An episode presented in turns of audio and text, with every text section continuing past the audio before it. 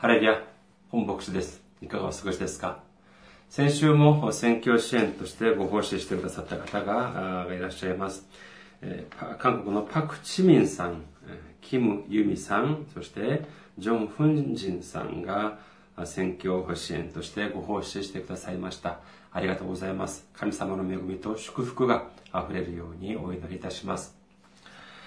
今日の御言葉を見てみましょう。今日の御言葉、第二コリント人への手紙、5章15節です。第二コリント人への手紙、5章15節お読みいたします。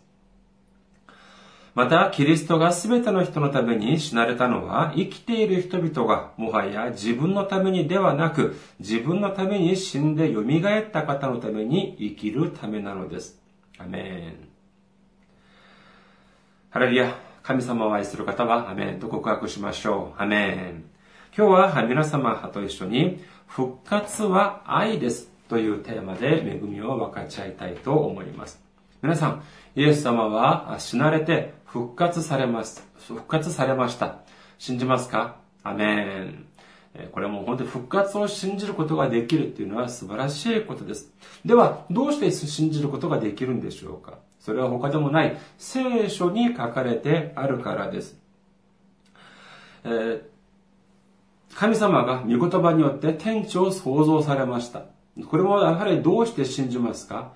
やはりこれも聖書に書かれてあるから信じることができるんです。私たちの信仰は聖書です。聖書の通りになっていれば、これは信仰であります。そして、聖書から少しでも外れていると、これは信仰ではありません。聖書に、聖書の中に留まっていることが、これは神様の考えであり、聖書から少しでも外れたとすると、それは神様の考えではなく、人間の考えになってしまうのです。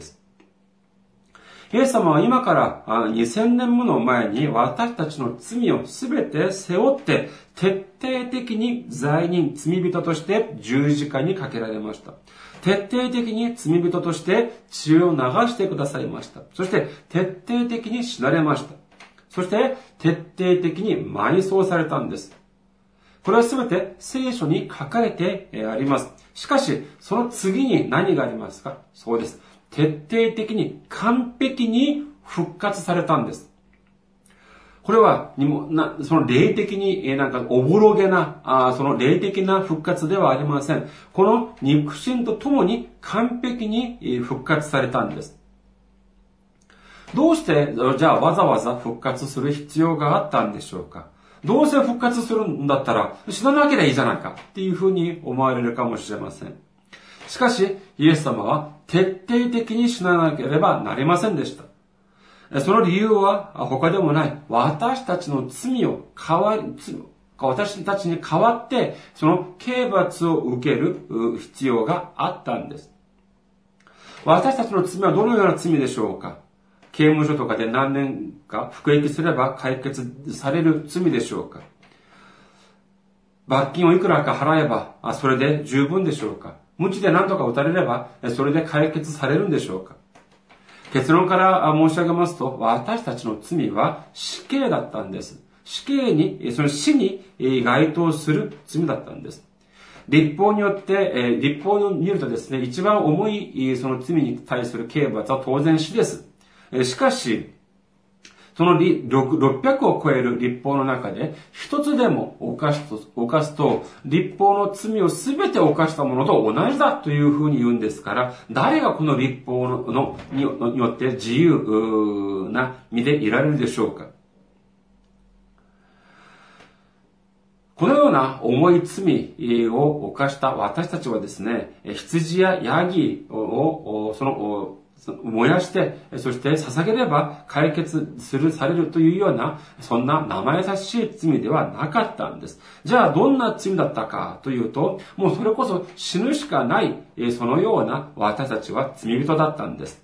この死というのは何を意味するでしょうか？私たちはこの死、死ぬということを聞くと、まあ、この世の、この世に生きる間に、そしてこの世の、まあ、最後に死ぬということ、それを、まあ、思い出しますけれども、しかし、イエス様がおっしゃる聖書が言う死というのは、このような単純な死ではありません。この世の中において、例えば、死刑判決を受けた。そして執行される。それと、この世の中での、その死刑というのは終わります。しかし、霊的な、その、イエス様のおっしゃる、その裁判、裁きというのは、私たちの人生が終わった後に始まるんです。この世の中にある死刑とかというのは、もうこの世の中から終われば、終われば、そしてそれで終わりです。まあ、いくら若い年で、まあ年齢で死刑判決を受けたとしても、ほんの数十年です。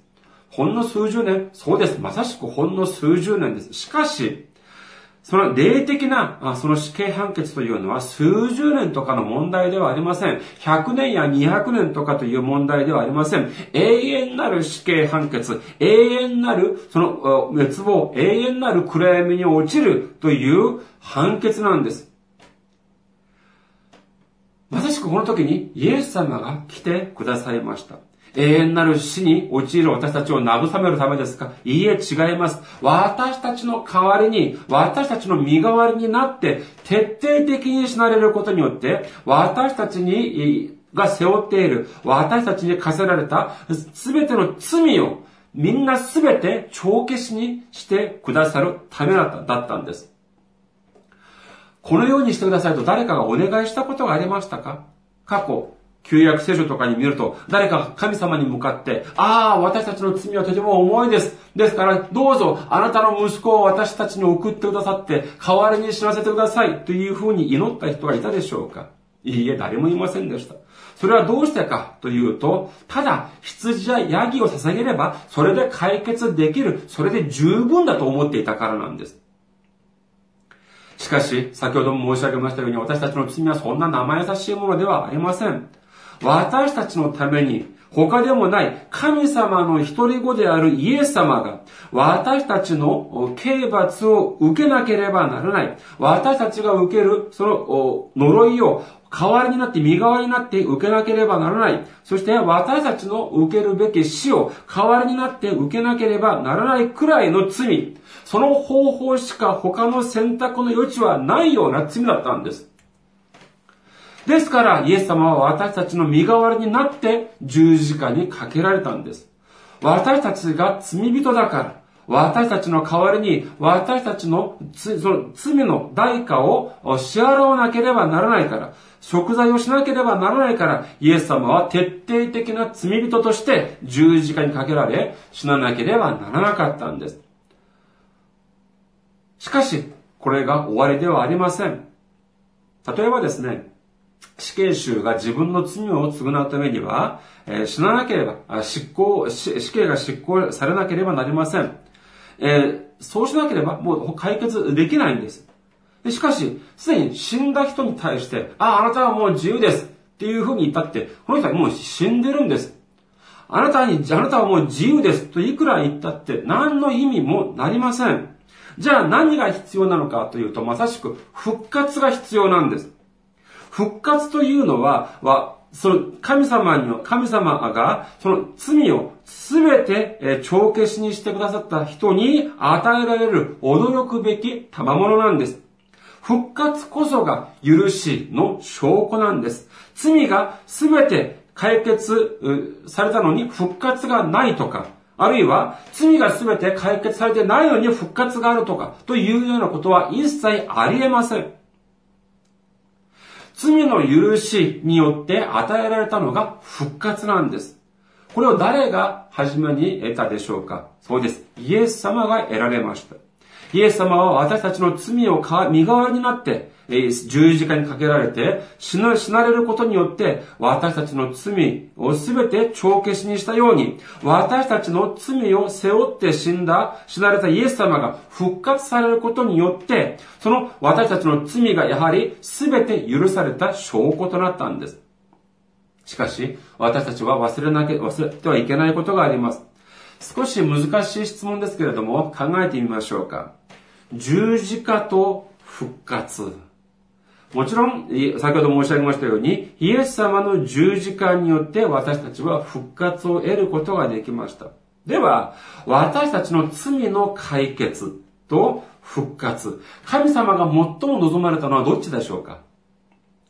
まあ、難しく聞こえるかもしれませんが、簡単に要約して申し上げます。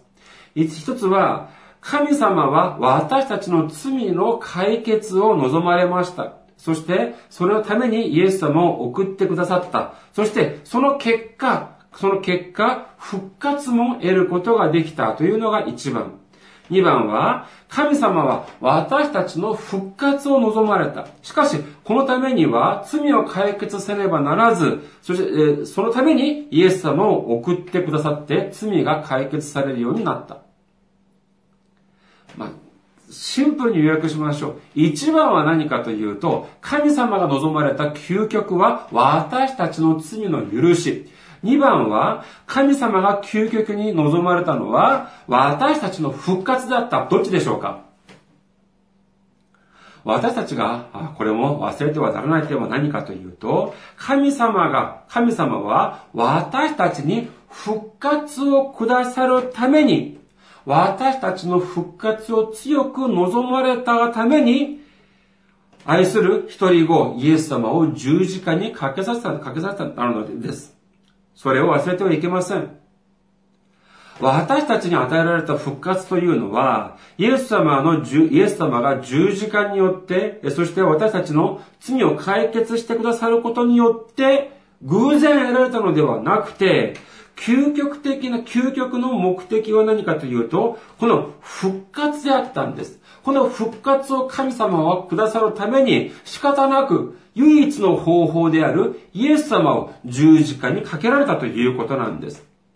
イエス様の生命を、イエス様の血潮を、イエス様の十字架を私たちにくださったんです。この全ての目標、全ての目的は何かというと、ただ一つ私たちの復活なんです。ちょっと話題を変えてみましょうか。男女が会えました。男女があって結婚をしました。これを聞いてらっしゃる方、既婚者の方にお伺いいたします。もし生まれ変わるとしたら、今の配偶者とまた結婚をしますか？ま、この生まれ変わるっていうのが、まあ、この世の中で、まあ、生まれ変わってまた人生を送るっていうのは、これは聖書的ではありません。が、しかし、まあ、例えとして考えてみようということです。どうでしょうか？あ男性の方、もし生まれ変わるとしても、今の妻、今のその配偶者、妻ともう一度結婚しますか？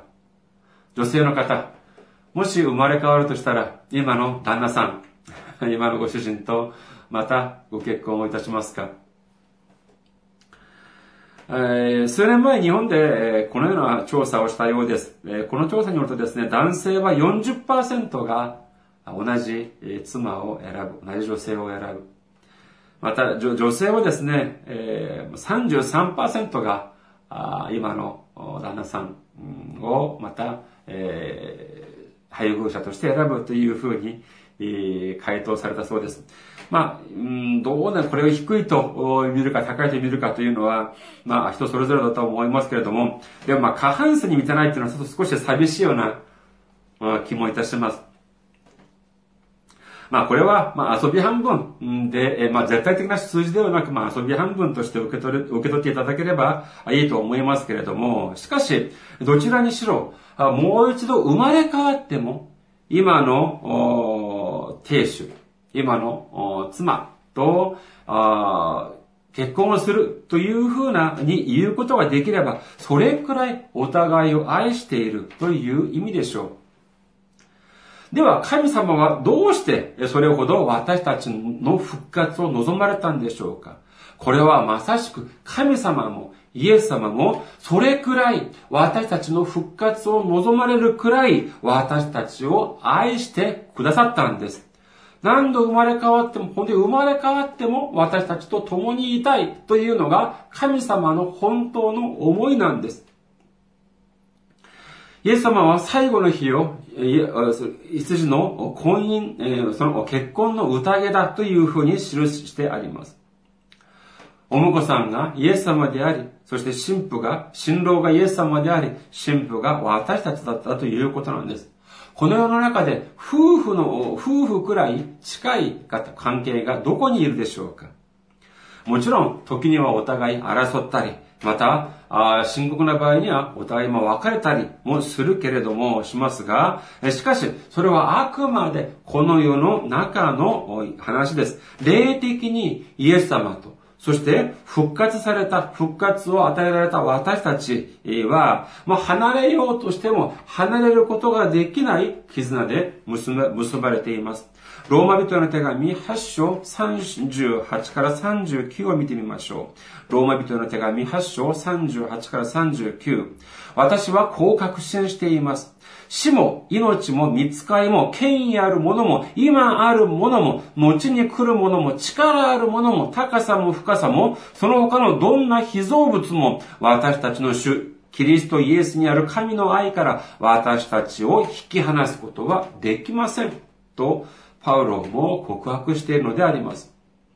このように神様もイエス様も私たちをとても愛してくださったから、私たちと永遠に一緒にいるということを望まれるから、私たちに復活を与えてくださるということを望まれたんです。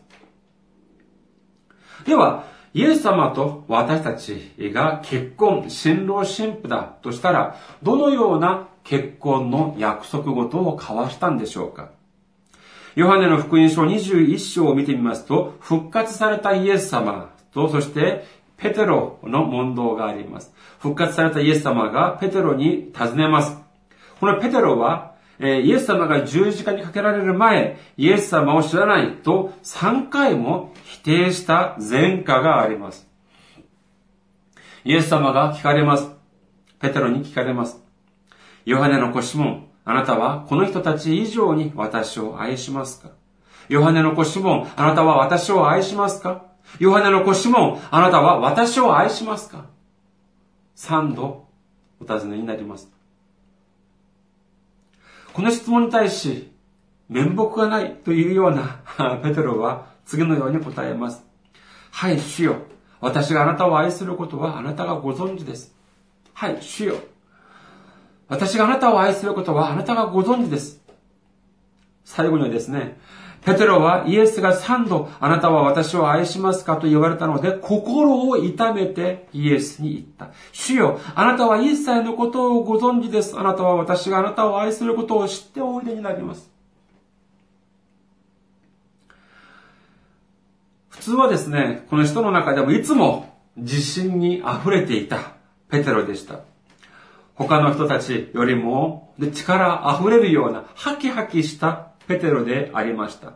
いつも彼は主のイエス様の前で堂々と振る舞っていました。しかし、最後の決定的な瞬間、彼は自分の命一つ救ってみようとイエス様を三度も否定する。あんなような人は知らないと三度も否定することを犯してしまったペテロ。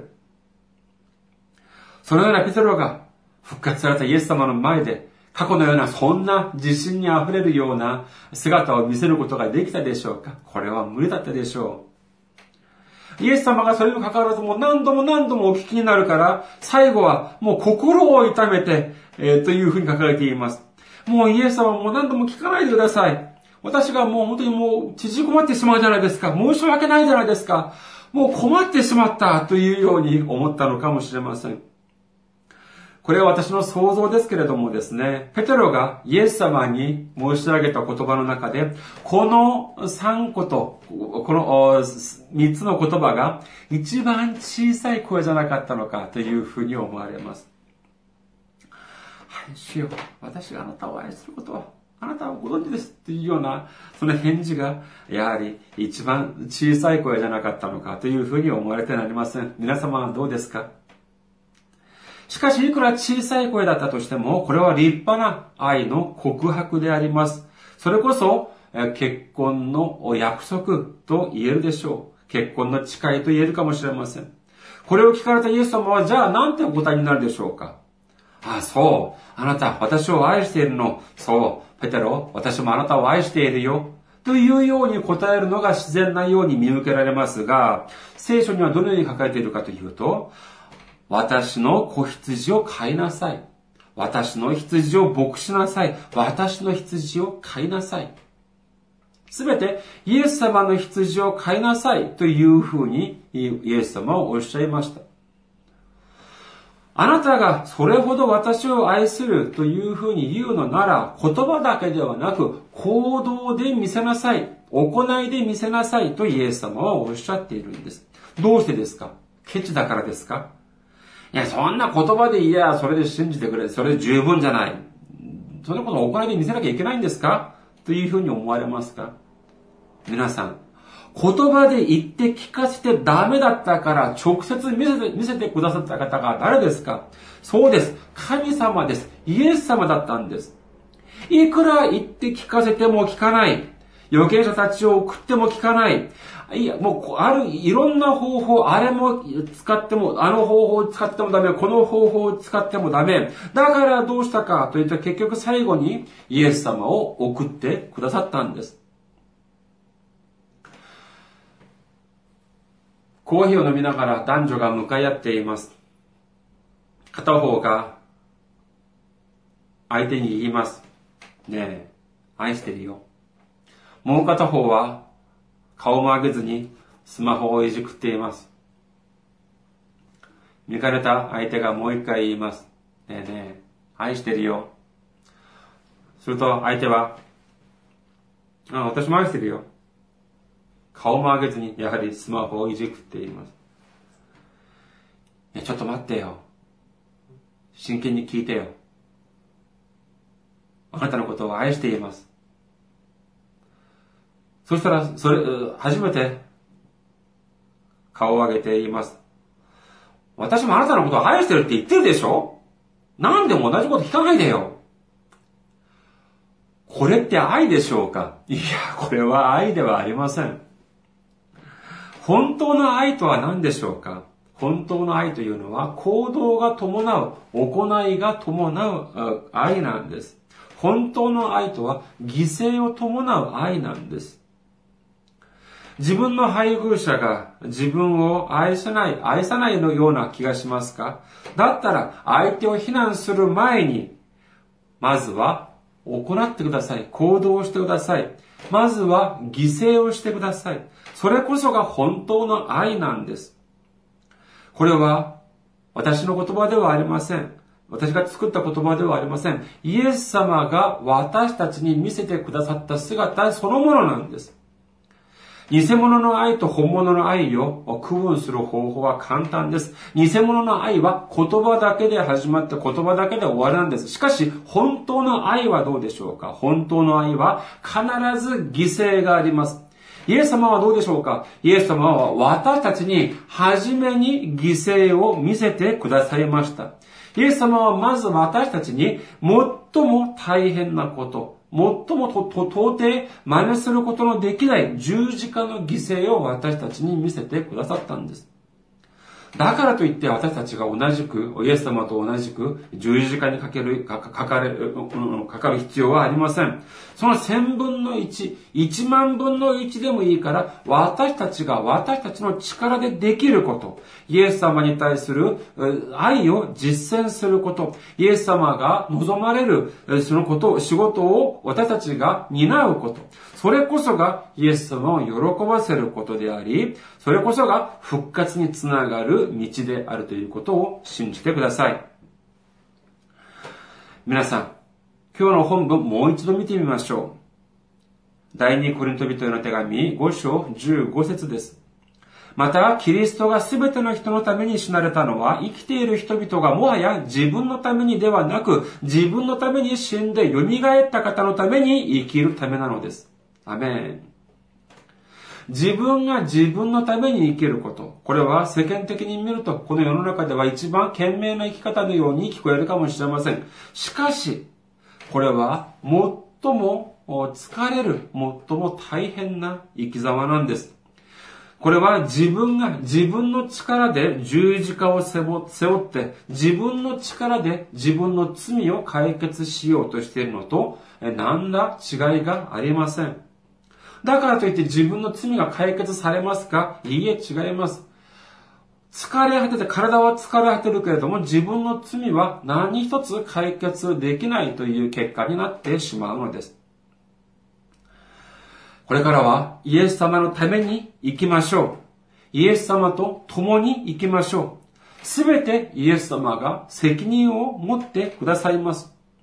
私たちのために十字架を背負って、私たちのために無知に打たれて、私たちのために残らず血を流してくださった方が、私たちのために生命をくださった方が、イエス様が私たちのために何を惜しむでしょうか？イエス様の死が私たちの死であり、イエス様の死が私たちの復活なんです。もう一度申し上げます。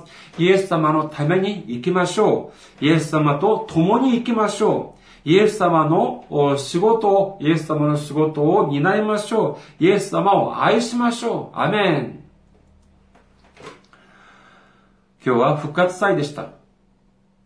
この復活、リバイバルを、その復活祭を、イースターを迎えてですね、信仰の中でもう一度決意をし直し、そして最後の日にイエス様のように復活して、イエス様と永遠なる喜びを分かち合う皆様であらんことをお祈りいたします。ありがとうございます。また来週お目にかかりましょう。